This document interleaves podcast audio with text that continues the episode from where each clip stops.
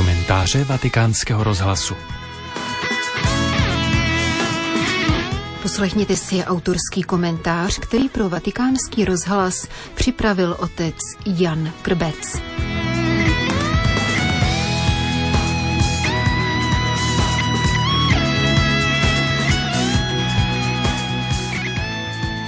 Když se podívám na druhého člověka, co nebo koho vidím?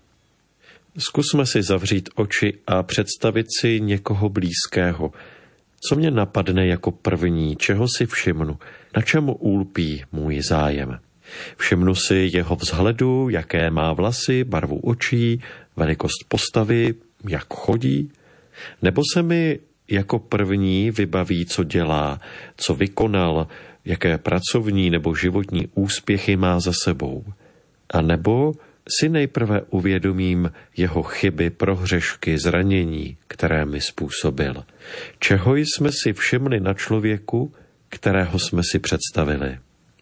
Zkusme nyní udělat totéž u člověka, který patří do skupiny lidí, které moc nemusíme, nebo kteří jsou nám nesympatičtí, odporní. Ano, já vím, jako křesťané máme rádi všechny lidi, bez rozdílu.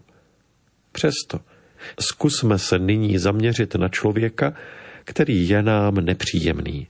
Opět si zavřeme oči a zkusme si jej představit. Co tentokrát vidím jako první? Čeho si všímám? Co se mi vybaví na prvním místě? Je to vzhled, názory, jednání, jeho chyby a omily – co mě jako první praští do očí. Každý člověk má svůj příběh. Vyrůstal v nějaké rodině s nějakými rodiči a ty zase se svými. Každý si ve svém životním příběhu nese pozitivní stránky a i kdybychom byli raději, aby tomu tak nebylo, tak i ty stránky negativní. Někdy máme obtíž s tím a přijmout svůj vlastní životní příběh se vším, co do něj patří – se svými úspěchy i programy, vykonaným dobrem i spáchanými hříchy. Máme rovněž problém přijímat životní příběhy lidí kolem nás. Náš lidský pohled je značně omezen, často vidíme jen současné prohry a chyby, a to nejen u sebe, ale i u druhých. Chybí nám jaksi hlubší vhled do našich životů. Vhled, který se nedívá jen na povrch, ale vhled, který je schopen zahlédnout do hloubky a šířky. Zahlédnout celý náš život i život lidí kolem nás. Ježíš je ten, který se na prvním místě dívá do oné hlubiny a šíře. On je ten, který na prvním místě vidí srdce člověka a to, kým se člověk s pomocí jeho milosti může stát. Ježíš se nezastavuje u životního úseku, který právě prožíváme, u našich nedokonalostí a pádů, nekritizuje a hlavně neodsuzuje podle současných slov a jednání. On zahlíží, kam a jak člověk, naplněn jeho láskou, může vyrůst. Jak může vnitřně i navenek zkrásnět. Jak se může nechat proměnit a jak z onoho člověka Ježíš může zářit do tohoto světa. Když se zahledíme do evangelií, vidíme, že Ježíše přijímají chudí, celníci, nevěstky, prostě hříšníci. On přijímá je a oni jeho. Nějak si navzájem rozumí a chápou. Lékaře nepotřebují zdraví, ale nemocní. Jděte a učte se, co to je, Milosrdenství chci a ne oběť. Nepřišel jsem a pozvat spravedlivé, ale hříšníky. Celníci a nevěstky a jiní hříšníci věděli, že jsou odepsaní zákonem, náboženstvím a pak i lidmi toto náboženství vyznávající. V Ježíši nacházejí naději. Naději, že nemusí být nejprve dokonalý, aby je Bůh miloval že nemusí dokonale odpovídat škatulkám zákona, aby je Bůh přijal, že nemusí být nejprve dokonalý, aby mohli dojít spásy. Ježíš se pro ně stává nadějí a zvěstovatelem boží vše objímající lásky a milosrdenství. Lásky, která se nabízí každému, kdo o ní stojí. Ježíš je pro ně nadějí, že oni pro své hříchy a pohnuté životní příběhy nejsou lidmi druhé kategorie, nejsou lidmi bez naděje. Byli tu ale rovněž jiní lidé, kteří si o sobě mysleli, že jsou dokonalí, když správně dodržují, co je správné, kteří si mysleli, že ví, jak to správné je, že ví, jak to Bůh chce, no téměř by mu mohli radit. Tito lidé bez pochybností věděli, co je dobré a co špatné, věděli, kdo je dobrý a kdo špatný a samozřejmě, že věděli, že oni jsou na té správné straně. Tito lidé znali všechny zákazy a příkazy a jistě by je dokázali přesně citovat, kdyby je někdo o půlnoci vzbudil. Měli na každou situaci a na každého člověka šablonu, podle které přesně měřili, posuzovali a odsuzovali. No, po všech stránkách to byli slušní lidé, spořádaní a s dobrou pověstí, jednoduše dokonalí. Byli tak dokonalí, že měli problém s Ježíšem. Nejen jej přijmout, ale také ho poslouchat a přemýšlet o jeho slovech. On přijímá hříšníky a jí s nimi. No, to je tedy nehorázné, to je drzost.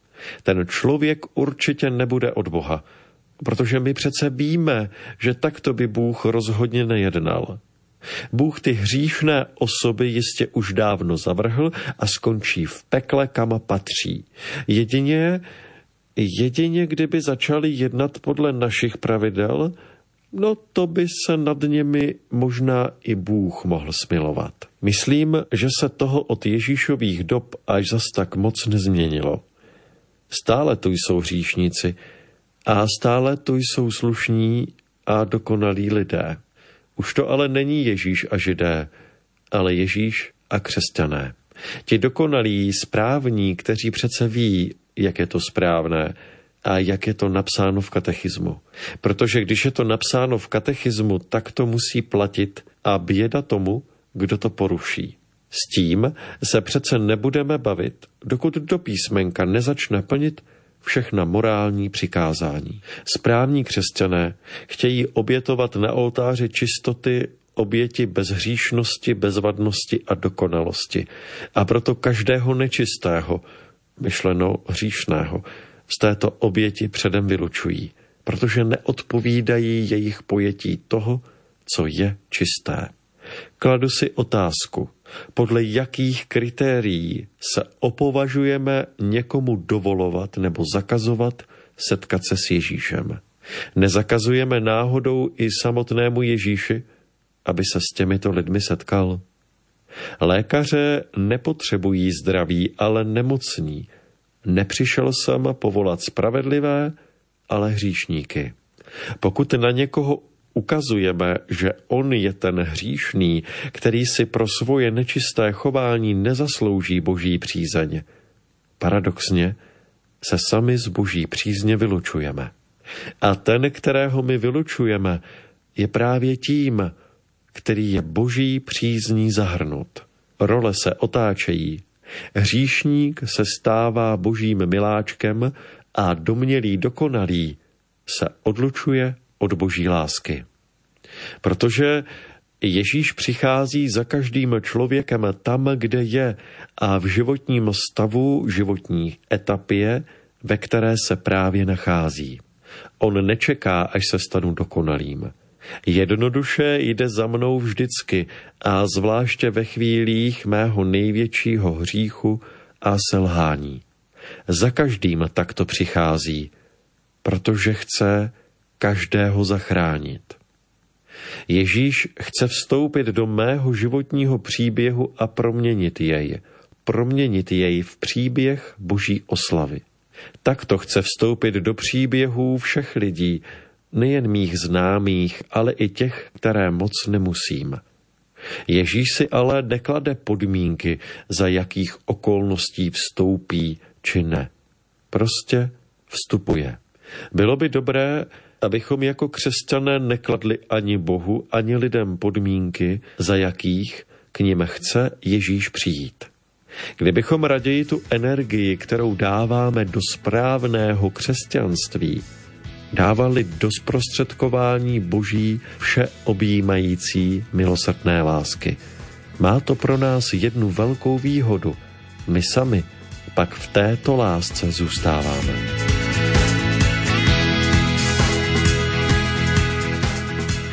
Slyšeli jste autorský komentář, který pro vatikánský rozhlas připravil otec Jan Krbec, který je farářem v Rokitnici nad Rokytnou. thank you